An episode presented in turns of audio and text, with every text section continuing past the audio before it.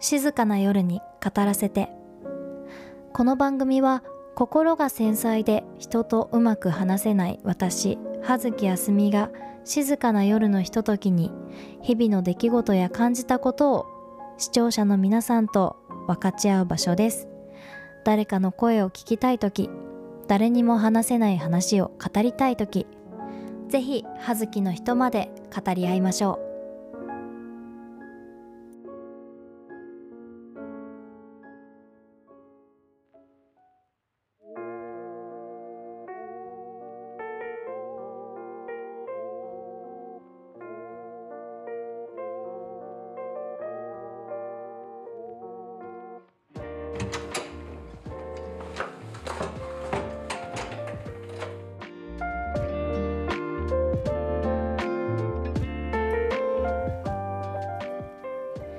だいま。皆さん今週もお疲れ様でした。え昨日はちょっと忙しくなってしまってですね急遽あのー、配信のお日にちをずらしております、えー、大変お待たせいたしました。取りだめがねできたらいいんだけどね。ちょっとできるような環境になったらちょくちょく取りだめしていこうかなとは計画しております。えー、先週の出来事から話そうかなと思います。先週あ先週 先週っていうか今週か？今週か？先週か？先週からのキャッチアップですね。したいと思います。えっ、ー、とですね前回、えー、心療内科に行ってきますみたいな話をしたと思うんですけど行ってきました。であのー、行った結果私結構その前からねこう知らない物事に対して事細かく調べる癖があってで行く前にかなり調べちゃったんですよいろいろ。どんな心の病気があるのかみたいな種類をね。そしたら結構あるですね。知らなかった。本当に。であのもしかしたら適応障害なのかなみたいなそのうつじゃなくてその環境によるストレスみたいな。その職場を転職するっていうことが分かってから気持ちがものすごく軽かったのでもしかしたらそうかななんて思ってまあ病院に行ってきたんですけどで最初カウンセラーの方とこういつからですか？とかどんな症状がありますか？とかそういう話をするんですね。でその後お医者さんと、えお話ししていろいろなんかね診断みたいなのあるじゃん。診断チェックみたいなネットでもさ。それと同じ感じでこういうところがありますか？こういう部分ありますか？って聞かれたんですね。でその結果最初はその適応障害とかそういうその環境に左右されるものかなと思ったんですけどって言われてん？と思って。そしたらなんか双極性障害っていうその層とうつを繰り返すあの病気かもしれませんって言われたの。えっ？てなって。ででももしかしたらその前に行く前にねちょうど双極性障害の動画を見てたんですよ。だからそれに寄った回答をしてしまったかもしれないって自分の中でちょっと思っちゃって。なんか合ってると言われたら合ってるかもしれないしうんなんか大げさに捉えすぎてるかもしれないって思ったらそうなんだよね。めちゃくちゃ難しくてさ。でなんかまあもちろんさその私はお医者さんじゃないので 分からなくて当然じゃん。であのお医者さん曰く初心だからはっきりとは分からないっておっしゃるんですよね。そうだからちょっと一旦お薬を出しますのでそれを1週間ちょっと飲んでもらえますか？みたいな感じで言われたの。でもさそうじゃないかもしれないままその薬は飲めんと思って正直ね。怖すぎるって思って。ねしかもなんか結構副作用があるんですよ。その何て言うの？副作用の種類があるんですよね調べたら。であの微量だから大丈夫とはおっしゃってたんですけどやっぱりさ怖いじゃん未知のものって。自分の中の未知のものってさ。で一旦ちょっと調べたのやっぱお家に帰って。本当に自分がそうなのか？私が大げさに言い過ぎてないか？すごい調べたの。で結構その双極性障害ってさアップのアップとダウンのその起伏？起伏って言ったらいいのかな？アップとダウンのそのさ移り変わりっていうかその落差とかその差差が上下の差か。上下の差が激しいんですってすごく。でそのどこからがそうだっってあの言うのってお医者さんでも判断するのがものすごく難しいそうなんです。なのでその最初にお医者さんがおっしゃってたように、えっと、初診ではちょっと難しいと判断が。であの YouTube であの発言されてるお医者さんもあの長期で長期にわたってみないとわからないっていう感じだったんですよ。どうしようと思って。で悩んだ末もう本当に悩みすぎてもうそっちで逆にもう心配になりすぎちゃったから 一旦こう考えるのやめようかなと思ったの。でそのさこう探れば探るほどさ当てはまる部分も、まあ、あるっちゃあるの。例えばその結構あの何、て言ったらいいの？こうポジティブな時はさ私全然大丈夫じゃんって思うの。そう。だから病院行かなくていいやみたいな。でえっ、と今回もね行かなくていいかなって思ってたんですよ。でしかもその自分は病気その病気ではないってこう否定に入る人も、まあ、いるんだって。だそういうのも当てはなんとなく当てはまるって言ったらいいのかなとかさ。わからなすぎと思って。でさらにその何て言ったらいいの？仮眠をするあの癖があるみたいでその心が疲れた時に。で私結構疲れると仮眠取るんですよやっぱ。なだからでもそれが仮眠って言ったらいいのかもなんかちょっとよくわかんないしさ。私専門家じゃないし。であこんなに悩んで結論出ないし一旦自分が薬を飲むことに抵抗があるんであればまああの1回あの心療内科じゃなくてカウンセリングの方とあのお話をしてくって方向で自分のメンタルを保とうかなっていうことに一旦はしました。なんかそのその障害を持ってる方っていうのはあの途中でやっぱ元気になるから私治ったと思って行かなくなるんだって。でそれがすごい危険だそうなんですよ。そう。だからあのいなんだろう独断で決めてしまわないで相談は必要かなと思います。私もあの自分で自分だけで決めたわけじゃなくて周りの人と一緒にあの専門家の人ねちゃんと専門でそれをあのお仕事にしてる人にあの相談して決めたことなのであのその上で皆さんもなんかその近い状況にいるなって方がいたらあの自分の力じゃなくて周りの人を頼って判断してください。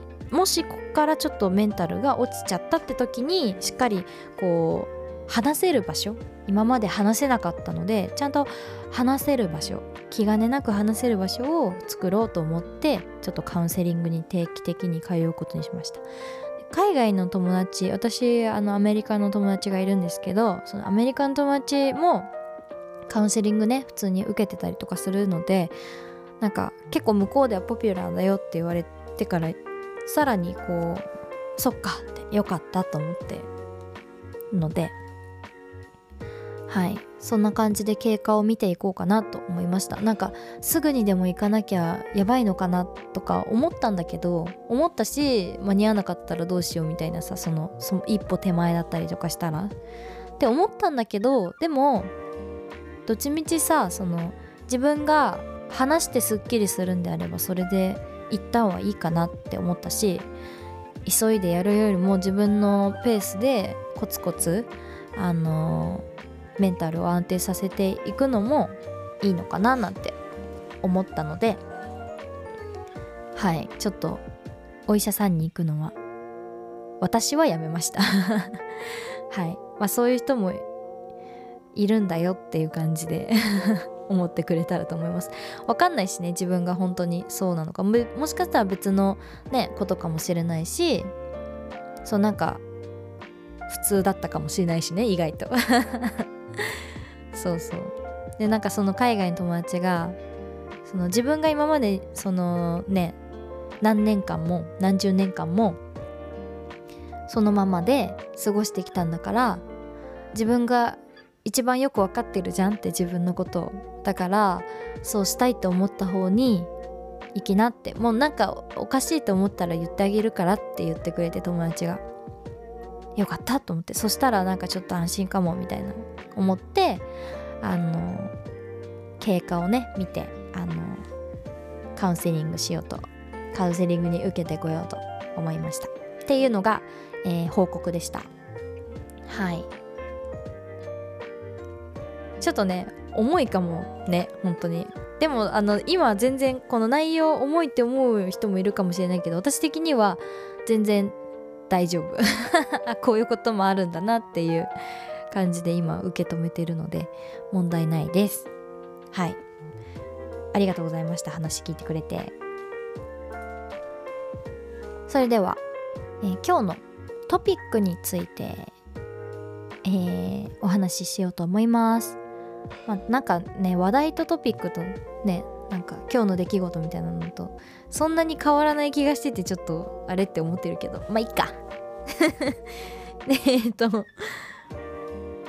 私あの自分にちょっとしたご褒美をあの月に1回買うんですけどで予算は、まあ、大体2000円以内って決めてるんだけど皆さんはどんなあのご褒美を自分に買いますか？であの私があの一番こうリフレッシュだなって思うものがあってあのね香りがつくもの私すごい好きなんですよ。なので香水もすごく好きだし最近で言うとお香とかキャンドルとかにもあのー、興味を持ち始めて。であの私が好きな YouTuber さんがキャンドルのね芯が竹竹なのかなあれ？木になってるやつ。木の芯になってるやつがあるんですね。でそのキャンドルを使っててすごい好き好きみたいで。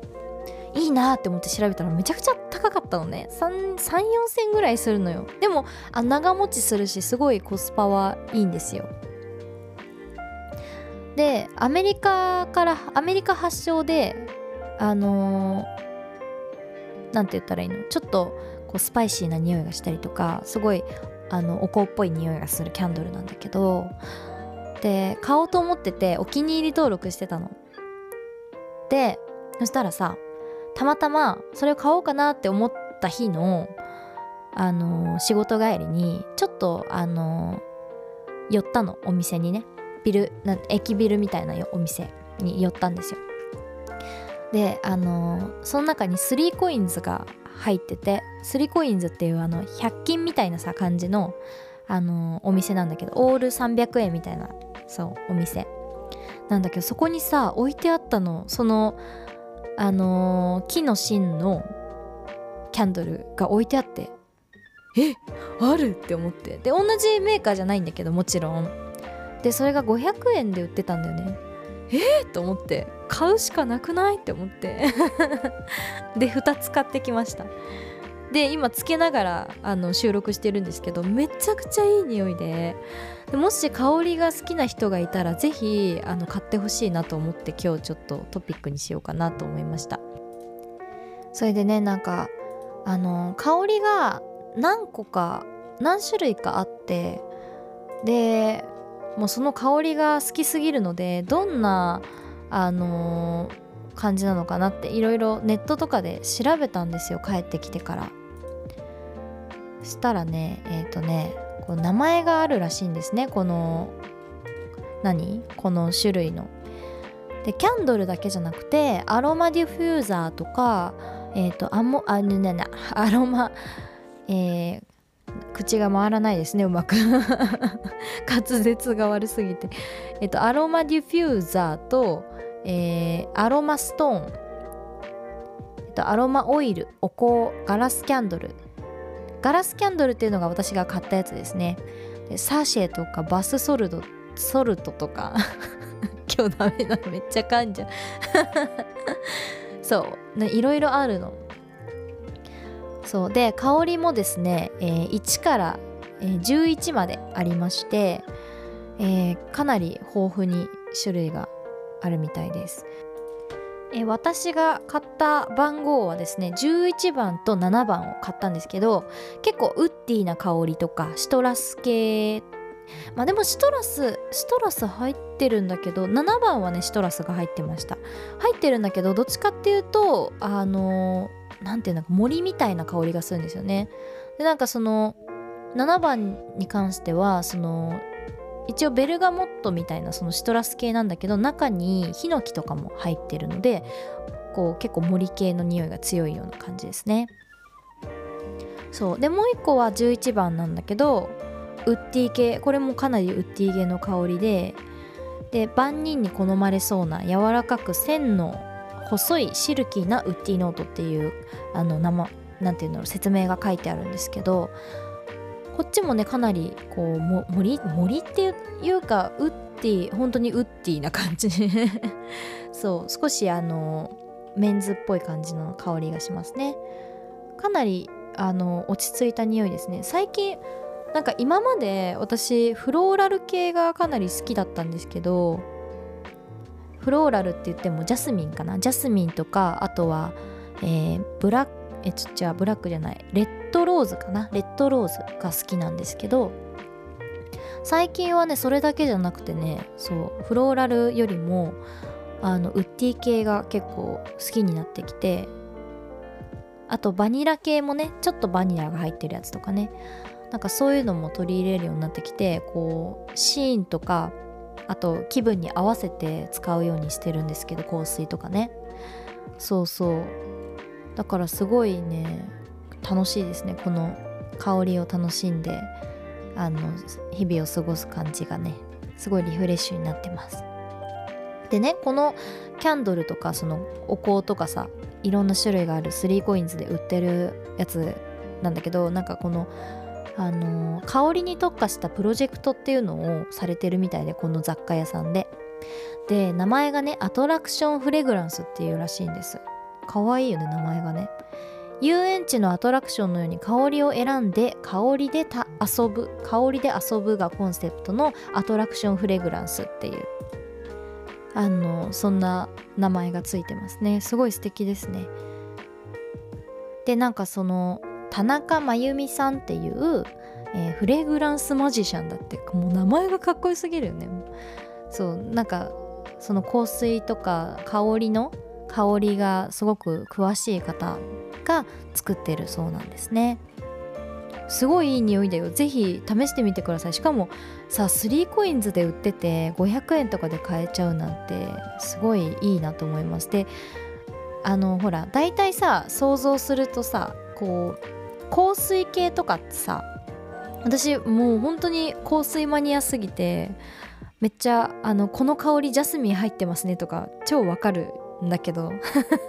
100%とかじゃないよ。だからそのソムリエとかではないけどあこれ多分あのヒノキ入ってるなとかなんとなくわかるんだけどあの大体こういう安いねあのこう手に入りやすい価格で売ってるものってちょっとだけ香りがその香水が好きな人にとっては香りがちょっとチープに感じるんですよ。そう。だからあんまりその長く楽しむ場合はあのチープなものは買わないようにしてるんですね。なるべく。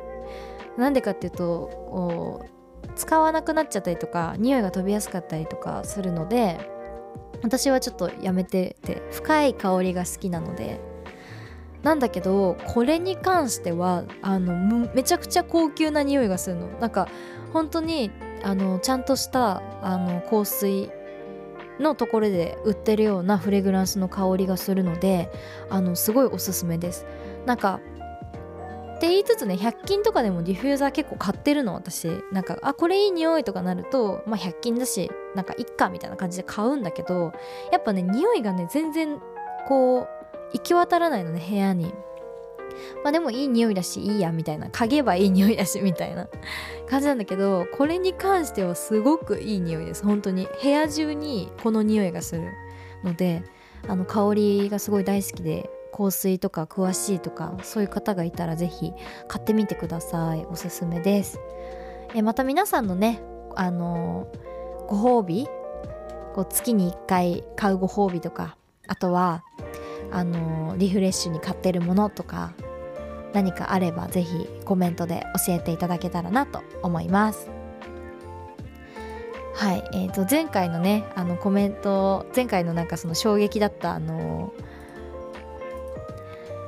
はいえー、前回の、えー、トピックでねあのちょっと衝撃的なあの私が怒った話あったと思うんですけど あのそれにあのコメントいただいた方ありがとうございました。えっ、とアレンジャーさんと共にこの悔しさもお二人の奏でる楽曲の奥行きと深さに昇華することを祈ってますっていうコメントを、えー、してくださった方がいまして、えー、すごく救われました。ありがとうございます。えー、中島みゆきさんの歌詞から憎むことでいつまでもあいつに縛られないでっていうあの歌詞があるそうなんですけどそのコメントしてくださった方が教えてくださったんですけど本当だね。もう縛られちゃうねこういうのって。もうそれもひどい話よね。もうね。本当にね。縛りまくってね。ひどい話。なんだけどあの縛られないでっていうそのね歌詞をあのー、見てそう本当にそうだなって縛られないように、えー、忘れようと思いました。ありがとうございます。で今はねこの今あのー、つけてるキャンドルに癒されておりますので あのだいぶ消化できてるんじゃないかなと思ってます。はい。今日は、えー、ここまでにしようかなと思います、えー、ご清聴ありがとうございました、え、また次回もここで語り合いましょう。皆さんの語りもぜひぜひ聞かせてね。よろしくお願いします。じゃあおやすみなさい。バイバーイ。